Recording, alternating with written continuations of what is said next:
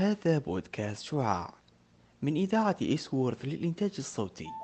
أهلا بمستمعينا الأعزاء في بودكاست شعاع. أنا فاطمة الحداد راح أكون معكم اليوم في حلقتنا اللي راح تكون مختلفة نوعا ما لأنها راح تتكلم عن سنة يتطلب منك اجتيازها للدخول في معظم التخصصات العلمية ألا وهي السنة التحضيرية. وكمثال على التخصصات العلمية التي تدخل من ضمن السنة التحضيرية الطب الهندسة العلوم العلوم الطبية الطب البيطري الصيدلة الإكلينيكية طب الأسنان الحاسب. طيب لو تساءلنا إيش تهدف له السنة التحضيرية؟ الهدف من السنة التحضيرية هو تهيئة الطالب نفسياً وعلمياً للدخول في الأجواء الجامعية بأفضل طريقة وأقل خسائر من ناحية المعدل والدرجات. بداية راح نوضح آلية السنة التحضيرية وكمثال على ذلك راح نتكلم عن نظام جامعة الملك فيصل. راح تكون السنة التحضيرية سنة مشتركة بمعنى أنك راح تكون في كلاس مع تخصصات ثانية. والكل راح يدرس نفس المواد تقريبا مع بعض الاختلافات حسب التخصص. وبالطبع بعد اجتياز هذه السنة راح يدخل كل طالب التخصص اللي انقبل فيه بداية. بالنسبة لنظام الدراسة في السنة التحضيرية فهي تكون على شكل quarter وليس semester طيب إيش الفرق بين ال quarter وال semester؟ ال quarter يعني أن السنة الدراسية تكون مقسمة على أربع فصول وكل فصل مقسم إلى شهرين تدرس في كل فصل من مادتين إلى ثلاث. أما ال semester فتكون السنة الدراسية مقسمة إلى فصلين. والآن راح نذكر المواد التي تدرس في هذه السنة بالنسبة لجميع التخصصات. أولاً مادة ال English وهي تكون بال quarter الأول والثاني. وراح يكون عليها خمس ساعات بالمعدل. ثانياً مادة Math 1 وهي مادة تعتبر من أسهل المواد. وتم فيها دراسة أساسيات الرياضيات كما أنها تتشابه مع مقررات الثانوية ولكن الاختلاف أنها تكون باللغة الإنجليزية فقط. أما مادة ال IT أي مادة الحاسب وراح يتم دراسة فيها برنامج ال Excel، PowerPoint، وورد والأشياء البسيطة. بالنسبة لمادة مهارات الحياة الجامعية وهي المادة الوحيدة اللي تدرس باللغة العربية.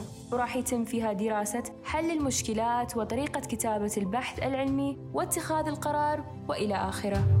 مادة مصطلحات في التخصص وهي مادة جديدة في السنة التحضيرية أي أن كل كلية تدرس هذه المادة على حدة. بمعنى أن جميع الطلاب الذين هم في نفس التخصص راح يدرسون نفس المواضيع. على سبيل المثال فإن مصطلحات طلاب الطب مختلفة عن مصطلحات تخصص طب الأسنان. بالنسبة للمواد اللي ذكرناها فهي مواد عامة ومشتركة بين الكليات الصحية والغير صحية.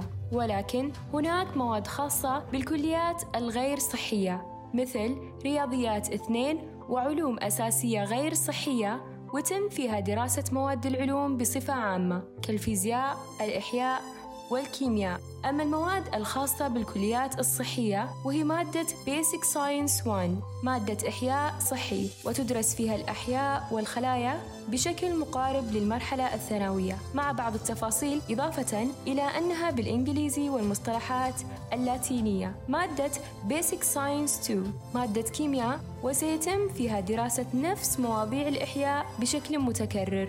مادة الإحصاء الحيوي وهي مادة تعتمد على الرسوم البيانية والوسيط والمنوال وغيرها. والآن راح نتعرف على برامج السنة التحضيرية وهي البنر البنر التحضيري الموديل وإلى آخره. بالنسبة للبنر العام هو النظام الأساسي لكل معلوماتك الجامعية سواء كانت مكافآت أو مواد أو الخدمات الإلكترونية وغيرها. وغالبا ما راح يتم استخدامه كثيرا في السنة التحضيرية. إلا في حالة إضافة المواد في كل كوارتر أو الاطلاع على المكافآت. البنر التحضيري هو بوابة مخصصة وجدا مهمة لطلاب السنة التحضيرية تعرض فيها نتائج الاختبارات والكويزات وأيضا تستطيع من خلالها التواصل مع المشرف الأكاديمي أو العمادة كما أنه أيضا بإمكانك الاطلاع على المواد الخاصة بك الموديل وهي منصة الاختبارات والكويزات في مادة الإنجليزي فقط. وفيها راح تقدرون تطلعون على الدرجات الأسبوعية ودرجات المادة بشكل عام مثلا. البيرسون أو My English Lab. من ناحية الإنجليزي ففيه واجبات خارجية تعتبر Self Study وكذلك تمارين إضافية لكي يستفيد منها الطالب.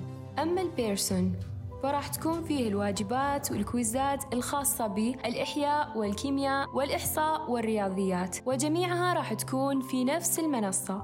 اختبار تحديد المستوى.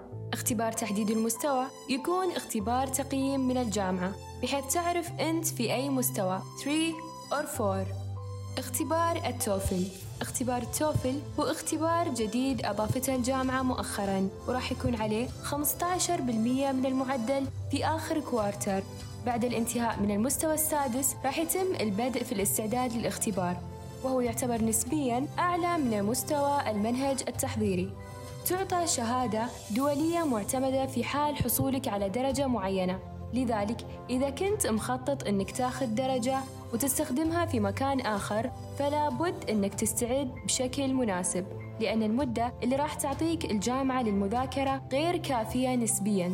البرنامج الإثرائي. البرنامج الإثرائي هو برنامج يرفع معدل الطالب الذي أخفق في السنة التحضيرية وفي حال كان المعدل اثنان فما فوق تستمر المكافأة. لكن البرنامج ليس إجباري بل اختياري للطالب. مسار التسريع. وهو اختبار يعطيك القدرة على تجاوز السنة التحضيرية والذهاب للكلية مباشرة لجميع تخصصات السنة التحضيرية.